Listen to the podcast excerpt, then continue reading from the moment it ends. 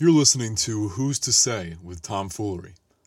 My purpose in producing this podcast is first, to lay my own thoughts and experiences out there so that we can connect honestly and genuinely. In doing so, I'll be exploring the parts of my world that bring me the greatest intellectual stimulation health, training, philosophy, religion, tennis, books, teachers, and much more. When I'm joined by guests, I like to employ the proprietary technique of intersation, the blend of interview and conversation that embraces a fluid structure while leaving ample room for candid expression and romps down rabbit holes. This core idea behind Who's to Say is in drawing out the lessons and wisdom from other people's experiences, mixing them with our own to create something magical, timeless, and unique. I hope you find it insightful and useful. Please leave a review on your podcast app and if anything in these conversations really strikes you, please share with family and friends, even enemies if you think it'll help them out too. And now, enjoy this particular rendition of Who's to Say. Welcome back to another episode of Who's to Say. I'm your host, Tom Foolery. And to give you some background for the inspiration for today's topic of health first, I'll tell you that I was on a walk, a long walk with my lover, and we were talking about some broader issues around C19, health, immunity, wintertime, and the lack of sunlight. we were enjoying a beautiful sunny walk here in December. And when we started to get more into the motivations around why I'm doing the podcast and a lot of my messaging and purpose, she posited to me this idea of health first. And I was really taken by that because it seems, in two words, to capture the dominating perspective of how I've come to look at my world, the capital W world, the world of my friends and family. And of course, the the classic motto that this leads into is health is wealth. And that's a place where I wanted to start today because it it overlaps with a personal exercise that I've been doing around my feelings and attitudes toward money and the role that that plays in my life and the values I've taken for granted about how I understand money that come from where and how I grew up, uh, the professions I've pursued and, and the profession I've chosen, my own family's values and responses to what it takes to earn money and spend it and manage it and all that. So that's been inspired by someone I really admire, Josh Trent. I've t- spoke about him on the podcast, share a lot of his stuff on my Instagram because he's on a similar journey, especially he's now in early fatherhood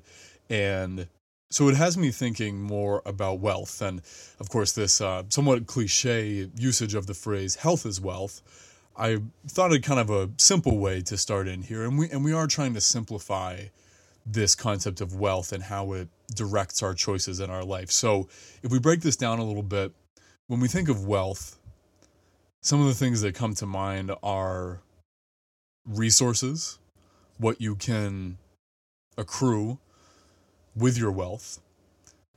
I think one of the other things that come up is being stress free, that if you have a great deal of wealth at your disposal, you're not really sweating too much. You're not worried about that doctor bill, car repair, grocery bill, things like that. That, especially today with how things have become so expensive and inflated, uh, we can sweat those things pretty easily if we don't have a seemingly boundless store of wealth in our bank accounts. So that stress free element is certainly relevant here. Generosity, what we're able to share and produce with people who may not have as much, that's a altruistic form of wealth that uh, warrants a deeper discussion, as does the wealth and money discussion, which I plan to share more of in the new year. Uh, but I know we think that philanthropy is sort of the hallmark of wealth, but there's a lot of ways that that's become corrupted. But we'll keep it within the confines of this health discussion to say that when we talk about wealth, we do think of that which we can share, and that comes from abundance, uh, mo- most certainly. There's a comfort element to wealth where you're able to buy the things that do lead you to, we talk about the life of luxury, but also comfort, and that is correlated with a stress free life wherein you are able to purchase and maintain a life where you're not wanting for food, water, heat, cooling, um, shelter, any, any, anything like that. So comfort is certainly an element here as well. And then to round out the wealth discussion, I, I think we talk about ability and access as well. That you are able to have a a gateway into things that you might not have had certain echelons of access and experience. Resources are attached to that as well. Uh, but it does the accrual of money and wealth does seem to lead you into greater abilities to explore experience and maybe yes achieve some different levels of access to parts of society or resources that may not otherwise have been in your wheelhouse. So, if I'm to draw some parallel lines to the concept of health in this discussion, when we talk about resources and ability and access, I think that's very much a realization that comes from a healthy life, body, mind, where you do feel somewhat limit, limitless and what I mean by that is when you're in this healthy state, you feel like you are tapped into more of what your physiology is capable of. You have clarity of mind, you have ease of movement, you have strength, resilience, and that makes you feel like you have this somewhat boundless access to your own potential. And for those of you who have been listening to the podcast, I think you know that one of the underlying currents of w- what keeps me talking through these concepts is the relentless pursuit of our ability to realize our potential. And it reminds me of that Vince Lombardi quote that we are going to strive for perfection. And even though we won't attain perfection, along the way, we will attain excellence. And that I think is imperative to the pursuit of our potential. We've come to believe that it's maybe futile to pursue that, but I think we can get a lot closer in one lifetime than we have been taught. And the more we unlock the capacity of our body and and therein the, the mind body soul we get much closer to that potential and our true unique selves to be stress free as an element of health as wealth means that when you have a optimally functioning body, we've talked about this before, one of the definitions of health is the optimal function of your biomechanical systems and your organs. And I have a an, an updated definition of health that comes from who else other than the matchless Paul Chek. But to to follow that train of thought, we're stress free when we have this high functioning ability where our organs are helping us maintain our base level of bodily functions. They're not betraying us because of the food or habits or experiences we're trying to process. Um, we're stress free when we are injury free and don't have the bodily trauma of something that keeps us in this high stress state, which, as someone who is currently dealing with a really hampering injury, I can tell you that it's very hard not to be subdued by that. And there's there's a lot more to say and, and I continue to take notes of my own experience because let's see this time last year I did have a uh, a disc slip or, or herniated disc rather that and I think I've spoken about this before, it did feel like holy shit. Like I, I totally see why people think that they need countless hours of physical therapy and maybe even surgery when they have such a an acute injury like this. And I tried to buck that perspective in favor of asking the questions what can I do to learn and heal myself and trust my body to protect me and get me back to a place where I am healthy and trauma and stress free. And that was not an immediate process by any means, but to make it more conscious and trusting that uh, as I have have sort of phrased it, the mentality of I'm healing versus I'm hurt. I'm healing takes more of a, of an active embrace of that process where you know it's a it's a road that you're on. It's not a destination. Whereas I'm hurt says, well, shoot, I'm here. I've landed in this place of hurt, of injury. It stopped me from what I want to do, my my goals, my functions, and and the woe is me that escalates from there.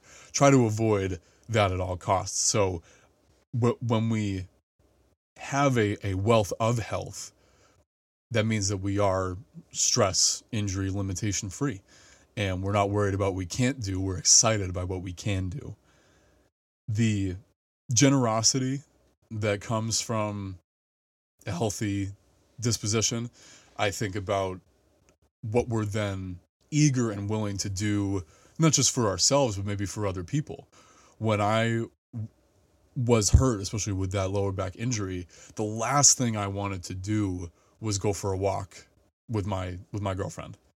And as it, as it turns out, that's a very counterintuitive approach because the blood flow that comes from regular walking is essential to not just injury recovery, but the maintenance of it's just that it's maintenance because when we sit or lay down or are sedentary for especially the prolonged periods of time that we often are, that's a stagnation that is not good for our organs, our blood, our lungs.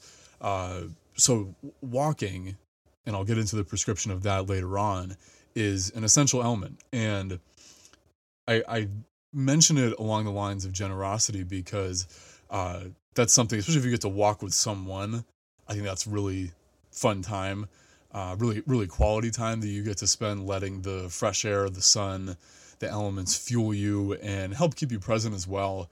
And especially if you're doing it with someone, it is a generosity of your time, your energy, your thoughts that you're willing and able to share with someone. That's been quite a learning curve for me is just to give into that more and say yes to more walks and more of that quality time.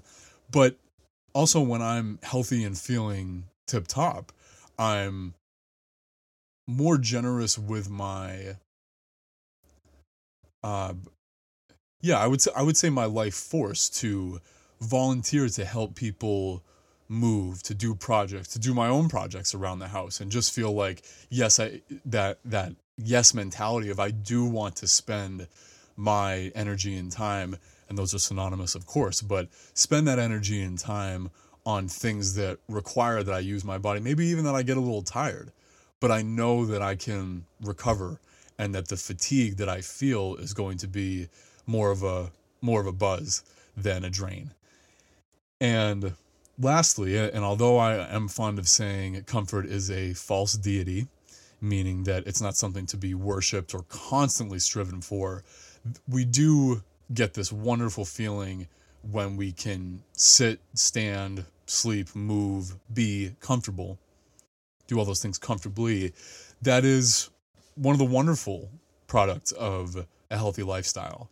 That discomfort, dis-ease is not a regular occurrence, so that we do and we are able to train this experience of of comfort where as i said our body is not betraying us it's not t- telling us through symptoms and sensations that things need to do need to be done differently. When we're at comfort when we're able to be still that's when a great deal of peace comes our way and when we're able to tune in to greater things in the field. So a lot of this uh, for me has come from a reevaluation through injury, through experiences of peak performance, and then the the dialing back that comes from that, and it has caused me to reevaluate my core values of especially movement and diet. And in Paul Chek's four doctor system, those are two of the diets. Uh, excuse me, two of the doctors: Doctor Quiet, Doctor Movement, along with Doctor Happiness, and Doctor quiet, excuse me, to, to round that out again, it's Dr. Happiness, Dr. Quiet, Dr. Diet, Dr. Movement. And it is, I, I'm beyond grateful to that man and his life's work that has produced this simplification where someone like me can just go to how to eat, move, and be healthy and have a system in place to reassess and go inward for my own healing and for my own goal setting. And I wanted to share that with you all today in the concept of health first to reify our core values of these two most conventionally accepted uh, strategies for health. When we get into Dr. Happiness and Dr. Quiet, those things, just like movement and diet, are very personal, subjective, but the, the those have not quite entered the lexicon of common health parlance. And I'm certainly dedicated to changing that paradigm. But I, I want to keep it somewhat simple for now because when we get into happiness and quiet time, there are so many different mechanisms for communing with those two doctors that it it requires from me a lot more education and experience before I feel capable of sharing that with you all. So for today's purposes to focus on core values of we'll take movement first. I think only recently are we delving into the depths of mobilization and stretching and the essential nature of supporting our movement through those two modalities. And as always, there are extremes and niches that get captured by the idea that those that mobility and stretching are the hallmarks of movement. But we know that's not true because you still need to be explosive you still need to be strong you still need to have endurance. And so we we can work all of those and that goes under the bigger umbrella of working out. But one of the values we need to set up for ourselves in determining the prioritization of our health first in every day and as many hours as we are conscious and committed to these practices, how do I continue to support my mobility and flexibility?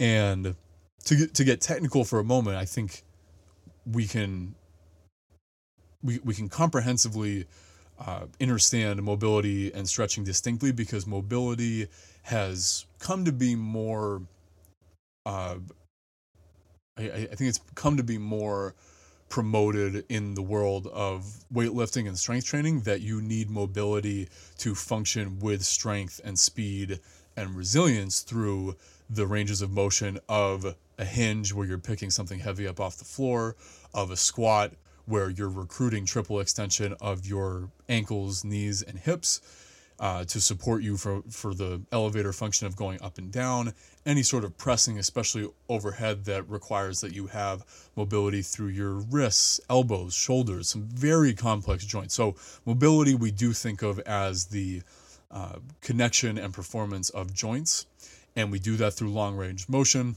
and, and it's closely coupled with stretching. And I, I've been consuming a lot of different expert perspectives on this lately that just to have a yoga or Pilates practice is, is really not synonymous with stretching. Stretching is, in and of itself, something that is preparatory, preventative. There's several different kinds of stretching from passive active to uh, dynamic.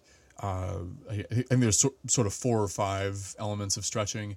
Uh, but what that comes down to is is like a yoga class has so many different elements to it. There's breathing, there's isometrics, there's flexibility, there's mobility, there's strength. Uh, so it's really not just stretching, even though you are experiencing some uh, products of stretching. So, but but stretching has become one of my first rituals in the morning for the waking up of my musculature, the blood flow. It does help me reconnect with my breathing, and it's just a great check-in to realize what is what is stiff, what is sore, and so it's an assessment process as well. But the preparative preventative element is to hone in if you're picking up on other areas of movement for me, it's it's my squat, and and every time I squat, I'm hyper aware of what my hips are up to, not just from injury, but the sensation of, well, shoot, that feels tight. I'm not able to go as deep or come up as quickly as I would like. That helps me recalibrate. And when I do my stretching, whether it's in the morning or before or after a lift or a tennis match, uh, I can I can hone in on those areas. If I know that my upper back is is in good shape, I don't have to give as much time dedicated to it. So as as always, as with so many things related to health uh, and health first, it requires an awareness. And uh, I, I neglected to mention in this new definition of health, which I'll revisit after this core values segment, uh, that honesty is really the cornerstone of health. And again, I'm beholden to Paul Chek, who is a no bullshit master and is a lifelong proponent of just being honest with yourself. We can certainly find it a challenge at times to be honest with other people.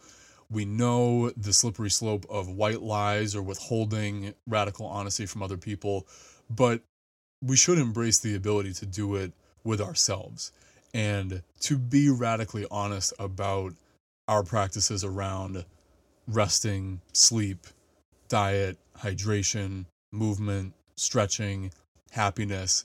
And when we do that, if I can honestly say, yes, my not only my hips are tight, but honestly saying that's restricting my movement, that could lead to injury. I'm also I didn't get as much sleep as I should have, and I'm feeling the symptoms of that that I'm trying to mask with uh, coffee or stimulants, sugar, anything like that.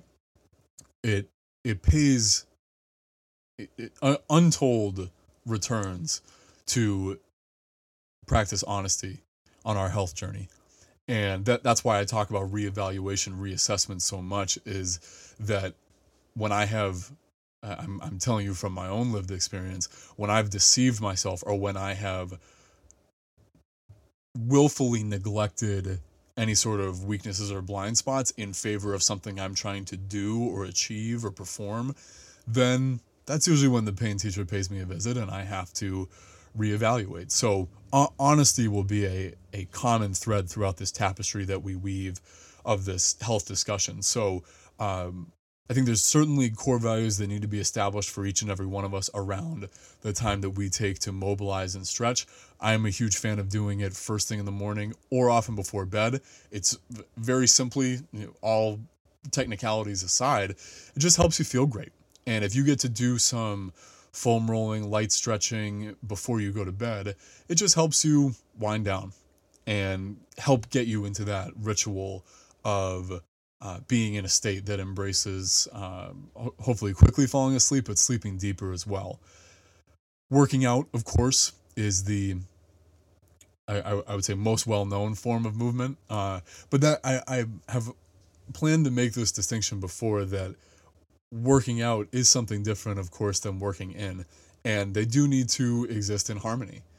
And working out is what we do when we feel great and uh, and and by that I mean we we are not debilitatingly sore. We don't have any injuries that are preventing us from doing what we need to do. Although uh, you can certainly work out around injuries.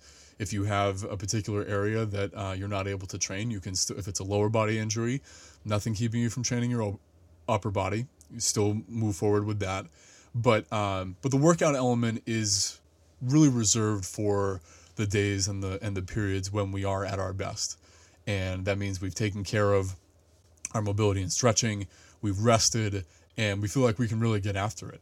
And so, as we give give thought to the clear uh, discussion and the the establishment of our values around movement and working out, this is where I think we need to acknowledge the culture we have around really intense effort and the burn and the soreness and if if you are someone who is trying to achieve something really exceptional ironman training marathon training powerlifting, CrossFit, Hyrox anything like that, uh, then then there is some blood and sweat that needs to be paid.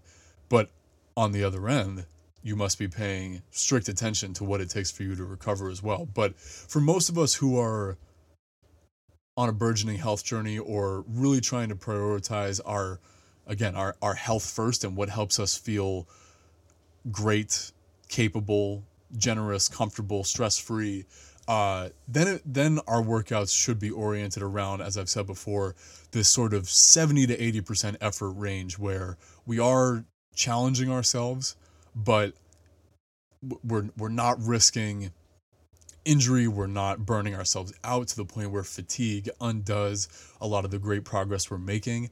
So we need to we need to establish those values of and and this as we'll talk about goes very in a major way into goal and dream setting and understanding whether it's something based on how we want to look or how we want to perform or how we want to feel then our workouts will follow that goal and dream.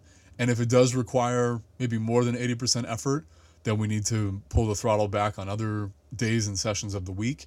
Uh, but, th- but this is all to say that the working out, it is about exertion, it is about uh, getting better. But then we get into onto the step of working in, which is I, I've come to under, understand that we make a tremendous amount of progress when we work in. And this can be whole sessions dedicated to body work, uh, Tai Chi, Qigong, very, very simple body weight, slow movements, breath work, something I, I have long been a pr- practitioner of because uh, that's when I am able to reconnect with what's going on in my body. And if I take a day where it's a 20 or 30 minute session just to do some breath work, maybe that does lead me to, well, hey, you should also be foam rolling your upper body. You should be doing some spinal mobility work. You should hit the inversion table for a little while. That's that's often when I can get some direction. But the concept of working in is so transformational because that can help us get 1% better. And I, I loved that question posited by one of the tennis coaches I follow who used to ask his students when they would push back on jumping rope or working out or practicing their serve, just to say, don't you want to get 1% better? Don't you want to do the simple things that are going to move you along in the direction of your goals and dreams? And if we neglect those things in favor of just working harder, which, as I've said, hard work does not beget more hard work. It's sometimes at, at some point you come up against either a plateau in, in arguably the best case of scenarios, if not an obstacle or an injury. And working in is how we mitigate that by taking time just to do simple blood flow movement mobility work then we can stave off uh, the the chronic fatigue and stress that will often lead to some major setbacks. So um, as we as we transition into the core values around diet, uh, there there are myriad directions that you can go in with diet, and uh, there's a lot of people whom I talk about that are advocating whether it's elimination diets such as the carnivore uh, diets that are much more responding to your uh, ethnic makeup, your genetic makeup. I, I, think those things are, are really quite interesting as well. But the simple tenets of core values around diet include, I think, number one, detoxification, which is where we include the tools of smart hydration and smart fasting. Because especially if if we're not eating 100% organic or 100% in harmony with what our body really sh- should expect from from us to be putting in our mouths that's when i think fasting is a great tool to utilize because you just allow your cells and your organs to process everything which we don't often give it the chance to do when we eat for the average person is eating 12 plus hours during the day. Uh, you, your body is is constantly stressed out trying to catch up with that full process and uh, and then elimination of the food that you're eating. So a fast for any length of time, I, have advocated anything 16 hours and beyond. Uh, although I'm I'm coming to think that a full day of not eating anything is a, a really simple method to uh, to practice some detoxification. But hydration as well. One of the core purposes of hydration is to flush toxins and uh, minerals out of our body in a timely manner. So you can make up for that with uh, some. I, I, I, do like using LMNT, the uh, electrolyte brand, because that has very simply stevia as its uh, sugar flavoring for some of the different fruity flavorings that they uh, that they include, but magnesium, sodium, potassium. Simply put, those are the ingredients in those. You get a tremendous boost in your hydration to include those electrolytes, especially, and I, and I do mean especially for those of you who are very active. Water just ain't gonna cut it, and you don't want to go to the world of Gatorade, Powerade, even Liquid IV. I think I think Liquid IV is great for you desert wanderers who are who are really depleting your electrolyte and, and mineral stores. Um, but but they do have I think it's like 40 grams of sugar in a packet of. Uh, oh no, I'm I'm sorry. I think it's more like 40 calories in a packet of Liquid IV. But there's a there's a notable sugar content as well, and there's a time and a place for that. It's certainly better than Gatorade and a lot of those quote unquote sports drinks for the most part. But um, if it's hydration and flushing that we're after, then just to keep it s- simple with the compounds of sodium, potassium, magnesium, and good old H2O, you're satisfying a lot of the detox requirements just by drinking half your body weight in fluid ounces uh, per day as a really simple formula to determine how much you need. Um, the the the gallon or more a day, I think, is is more untenable than, than we uh, really have, have come to know, um, unless you're spending hours and hours in the gym, which, if you are, I'm grateful to those high performers listening to this podcast. So there are always exceptions to the rule. But when we're talking baseline elements for health first and what our core values are around these practices, just half your body weight in fluid ounces per day is a great place to have as a base for your detoxification through hydration when we think of energy, the two the two bricks that that make up this cornerstone of uh, our values around diet, the number of meals you eat per day is something that you need to establish for yourself. As I've acknowledged before, I think for women, especially around their period, uh, they they just fluctuate. I mean, they're they're they're hungrier for the most part, and then, and then they go through different stages over the course of that cycle sometimes they their energy returns. They don't feel as reliant on food. Uh, of course women of, of different ages have different experiences with this but women especially you do need to pay attention to just how you're feeling throughout the month. And uh, this is why i have tuned way more into the conversation around birth control because those compounds do stifle a lot of the natural ebb and flow of a woman's cycle and she's not as in tune to what her body really needs. And so so so fasting becomes a very uh, selective tool for women. Uh, for men, I think you can play around with it a bit more freely because we're we're lucky enough to be pretty constant with our with our levels and our the, the way we interact with the world throughout any given month or week or day. So, uh, but still, you, you need to determine the number of meals, and then that becomes a discussion of when you need those meals during the day. Uh, that will help you structure, uh, especially when it comes to your activity or the demands of your day, where you'll be and what you'll be doing. Then uh, I think you do need to be really uh, attentive to what your energy requirements are for that. And then the second pillar to this, which is very near and dear to my heart, and I share a lot of content around biodynamic regenerative agriculture to further promote the necessity of consuming organic products. And this this is rife with controversy controversy and confusion because the world of organic products in the grocery store is not as straightforward as you as you may think. Case in point, when Whole Foods sells you organic cookies, you need to reason out for yourself that okay, they've slapped the organic label on this, but they're still cookies filled with flour, sugar, and and Lord knows what else. I mean, I mean, this is I have whole podcast dedicated to exploring this world of food production, food availability, but uh, the FDA permits. I think it's up to 20% inaccuracies on food labels. And there is also an element not included on ingredients labels because they long ago established the precedent of generally regarded as good.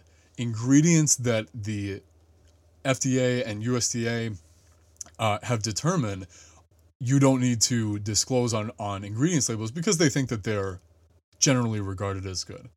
And man, if that is not a can of worms that needs to be open and exposed for what it is, which is largely gross deception and, and a lack of transparency that is harming a lot of people. But this is all to say that if you're wondering about what you need to know about organic, um, the often the the um, language that is further attached to organic includes uh, for eggs and, and poultry products you have pasture pasture raised or cage free there's different levels to that um, for beef it's grass fed grass finished is the apex of uh, the the beef food pyramid uh, vegetables uh, fruits locally grown if if you know that it's somewhere in your area or in your state uh, that's usually a great vote of confidence as well. But th- but that is a major pillar of determining your values around diet for your energy.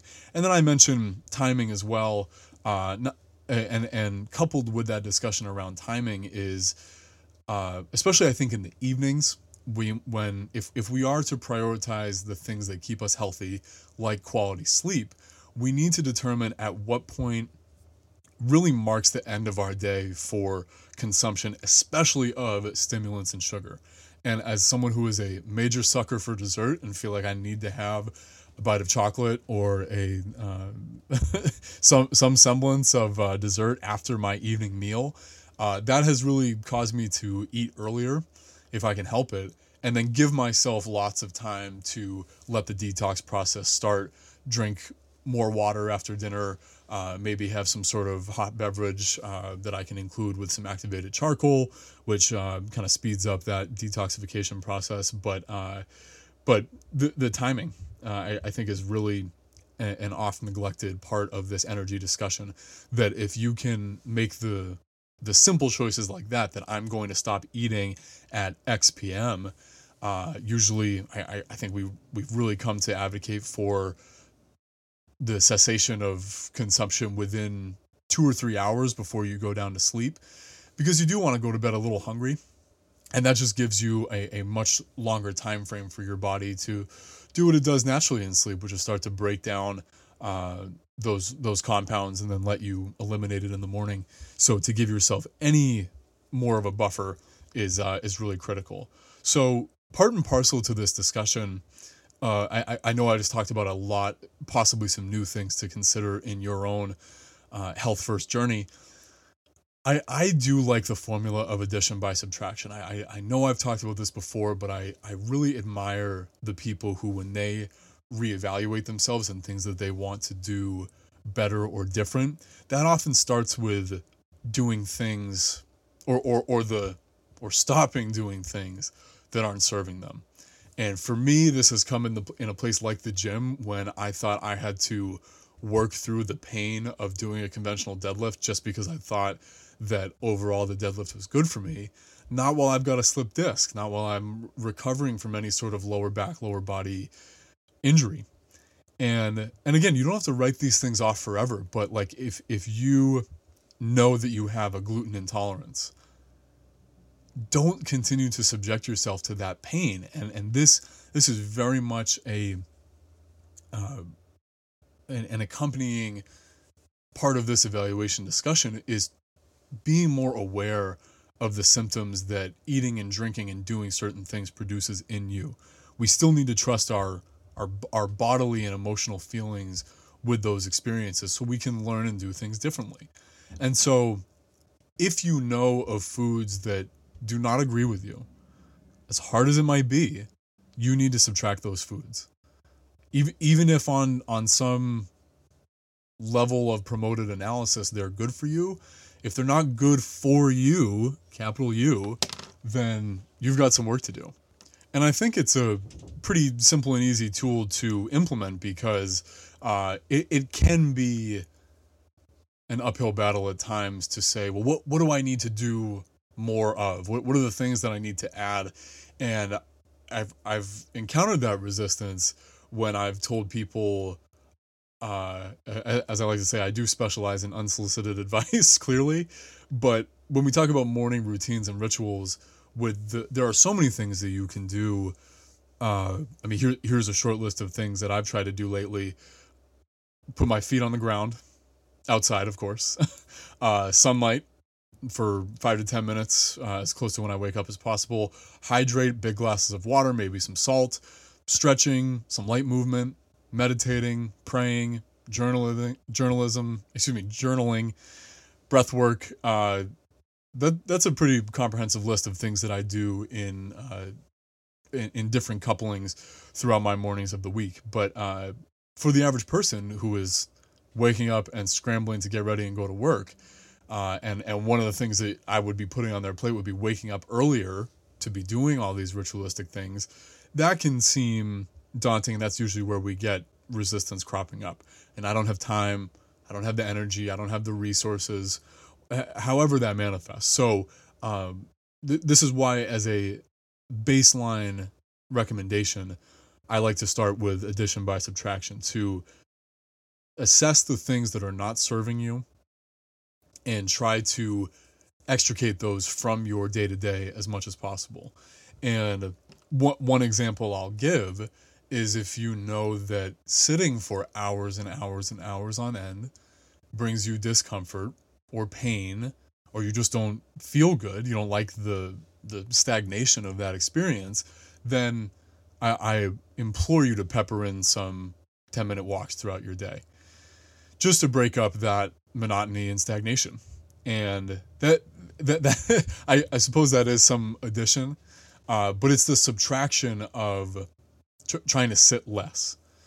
And I think I think the good news with as as we get into the culmination of this health first principle that you don't have to second guess positive decisions.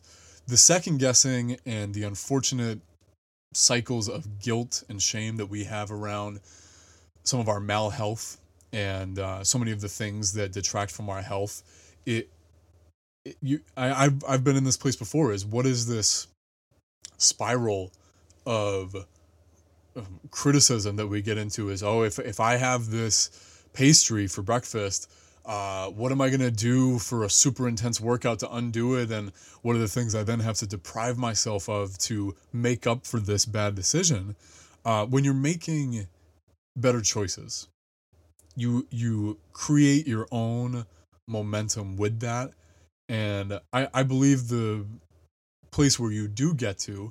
And it's worth noting here that health is not a destination where you you achieve peak health one day and then you don't have to work out and eat right and hydrate and sleep well ever again. We know that's not the case. It's just like happiness. It is a journey where you have to maintain the practices that are in service of your health, of your happiness, and they ground you.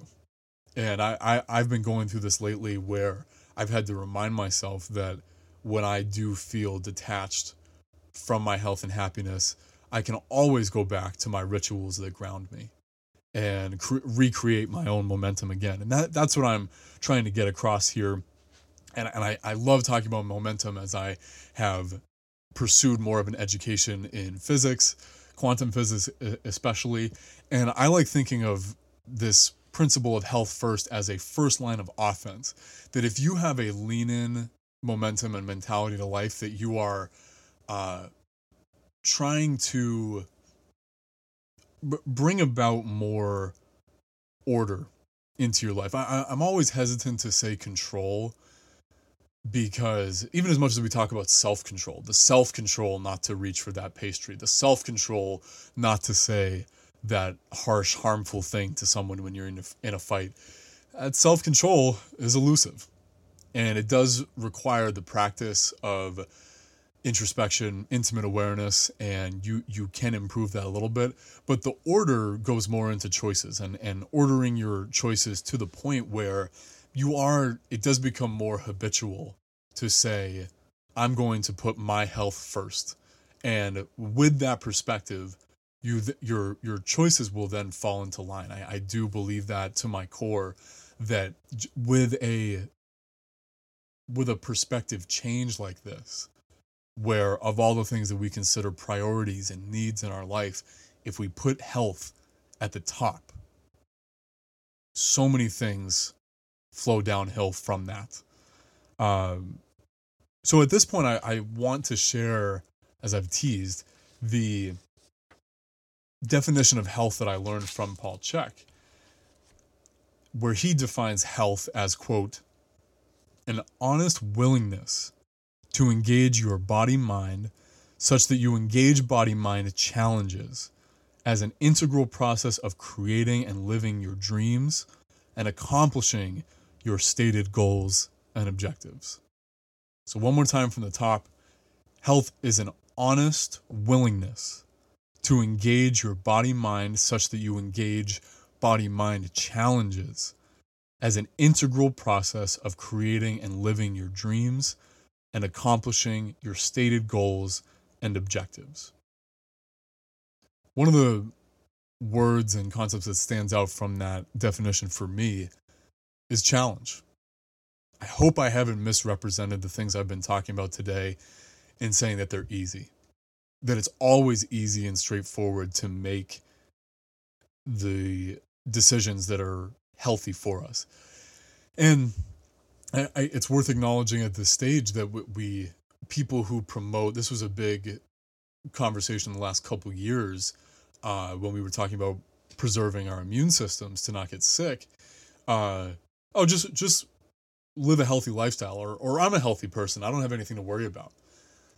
We we don't really understand the depths of health, and and I I only knew that because I I was under that delusion that I was a pretty healthy person despite drinking more than I should, not sleeping as well that I should, not having any quiet time, not having a clarity around what really is happy making for me.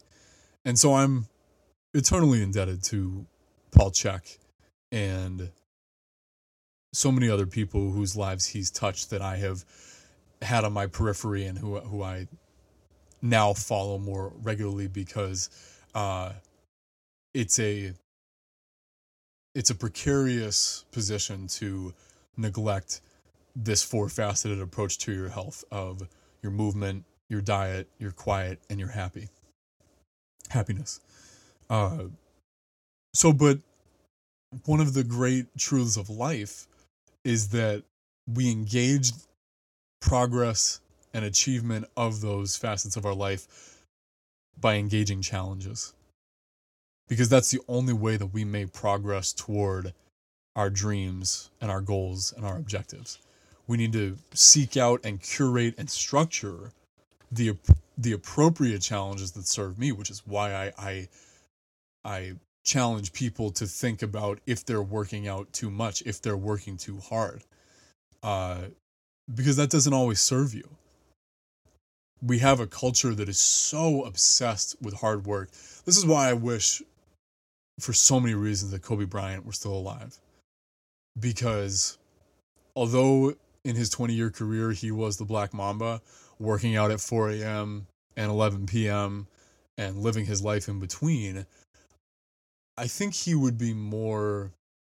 As I, I I've consumed a lot of his material, especially post basketball, and I think he was on that journey to exploring more of a holistic holistic lifestyle that would lead him to be a beacon of well-roundedness and recovery and understanding that and granted he he was at the highest echelon of world-class performance and that does demand a lot more of your body than the average person for a time for whatever that career is if you are one of those beautiful souls who is motivated to express their peak potential in athletic form, then hey, I'm I'm willing to concede the exception there. However, we know that always redlining is going to eventually catch up to you and sometimes in detrimental ways. And if you're redlining yourself emotionally, spiritually, physically, uh, that is a chaotic combination. So, this is why we have the four doctors to visit and revisit time and again so that we can, as I like to say, you can reverse engineer what the approaches will be for you to attain your practices of happy making, the practices of a vitalizing, detoxifying, supportive diet, what our quiet time is to regenerate, to feel connected and rested, and then our expression of our body through movement, how we feel like we're really able to maximize that capacity without, or, or, or maybe optimally move our bodies is probably a better way to say that. So, uh, to close and just share some of my musings as I was just getting these thoughts down after that walk where I really started to think about health first. Um, I think I think it's really, as I said, re- about reclaiming some choices, so we can remember how powerful we are to direct our life and not feel like we are leaves blown in the wind. That external forces and commitments and other people are what guide our choices, decisions, reactions, responses. Uh, when you put health first, I think it's incredibly powerful. I think it generates a positive momentum of positive choices that will then rewire our brains to relieve us of some of those choices. We, I've I've mentioned before the energy expenditure of going back and forth with your mind. Am I going to work out today? Am I going to eat well today? Am I going to go to sleep on time? Am I going to wake up on time? That's energy expenditure that you can reorganize to the stage where you don't have to waste that valuable life force. You have just made the overarching commitment to putting your health first. So that you can ask yourself questions like if I'm putting my health first, Am I going to drink heavily, regularly, at all? If I put my health first, am I going to stay up past 10 p.m. more than one or two nights in a row? If I put my health first, would I choose a well rounded, healthy meal to balance out any other toxins or uh, uh, bad elements of my diet? If I put my health first, would I say no to situations that detract from my goals and my dreams? If you put your health first, who could you be? Would you be on a better, faster, more honest path to becoming that person whom you know that you could be? If you started to live your life today as if you were the person who lost 30 pounds, who put on 10 pounds of muscle, who could run half a marathon. If you already lived life as that person, I think you'd be putting your health first in every interaction. And as I've said, there, there's a lot more to be said about the health first choices we make around happiness and, and quiet. Uh, but I'll run you through uh, lastly, as some as some uh, actionable takeaways, very simply for for happiness, ask yourself the question, or or or posit this statement to yourself rather: I am happy when I ellipsis, and I'll reinforce this for you, and it's been for my benefit as well. I am happy when I, not my parents are happy, my significant other is happy, my boss is happy, my friends are happy, my social media following is happy. What am I genuinely happy when I'm doing? For quiet time, Dr. Quiet, to feel and be my best, I need X hours of sleep each night. As a baseline, I say shoot for seven to nine, eight to 10. It, that often means going to bed earlier for most people because waking up earlier can infringe on that. For optimal regeneration, I am in bed by blank p.m. and wake at blank a.m. So how does the your requirement to feel your best for total hours of total hours of sleep fit in there? And I devote X minutes daily to relaxing and calming my mind as part of my spiritual practice. My ideal time for my inner practice each day is blank. So that's how often are you praying, meditating? Maybe it's walking in silence. Um, how, however, you want to put that in your spiritual practice. For your diet, to optimally support detoxification and body mind function, I drink blank ounces of water daily. We talked about that formula. Half your body weight in ounces is a tremendous baseline. To optimally support my body with the energy and ideal cellular chemistry I need to live my dreams fully each day, I eat X number of meals daily and seek to consume certified organic products X percentage of the time, X percent of the time. And I avoid eating meals, desserts, or stimulants after X p.m. So my organs and glands get optimal rest each night and have the nutrients needed to restore my body mind efficiently and effectively. And last but certainly not least, I am aware of the following symptoms that may be coming from foods or drinks that I consume and that I may need to change. For movement, I choose to mobilize and stretch my body for X minutes on the following days each week. I choose to work out for between blank and blank minutes a day on the following days each week. And I choose to work in for X minutes on the following days of the week to calm my emotions and mind and optimally support regeneration of my body so working out is consistently productive. These are your dream and four Dr. Core values, which can be found in the Peerless book, How to Eat, Move, and Be Healthy by Paul Chek. I am realizing after a podcast like this, and as I come with an intention each time before this microphone, I'm a curator. I want to organize and and share as much quality information and guides as I can with you all. I used to be crippled by not being original or, or a fear that I wouldn't be original, but I'm starting to trust my unique self more and more.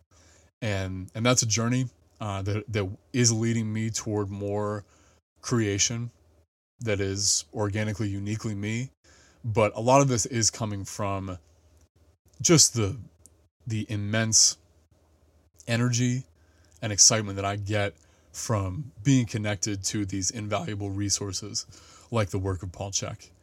And if you're sick and tired of hearing his name from me, go check out the Living 4D podcast that he releases every Tuesday that will blow your mind wide open into new dimensions and new possibilities.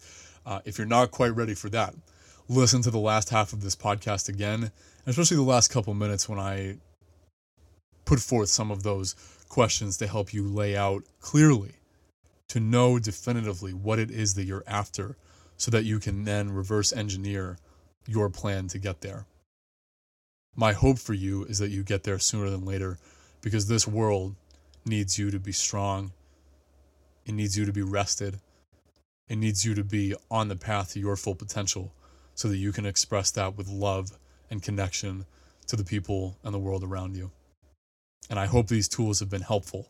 And I hope this has given you more of a capacity to look inwardly and have an introspective capacity to be your own engineer, to be your own coach, to be your own guide. Who knows you better than you? And who's to say? Today, it's been me. I've got more guests coming up to speak on things like this, how we optimize our knowledge of ourselves to be healthy. In the meantime, I'm always grateful that you're following my lead on this and on this journey to empower ourselves to to better explore just what we're capable of, which always surprises me every time I unlock something new. And and the more I explore my core values and get more transparency on what I'm intended to do, what I'm here on this earth to do, it just lights me up. And then it brings me to share this all with you. So this is goodbye for now. Au revoir. And until next time, I'm Tom Foolery, and I so appreciate you spending this hour with me. And I wish you all the more health and happiness.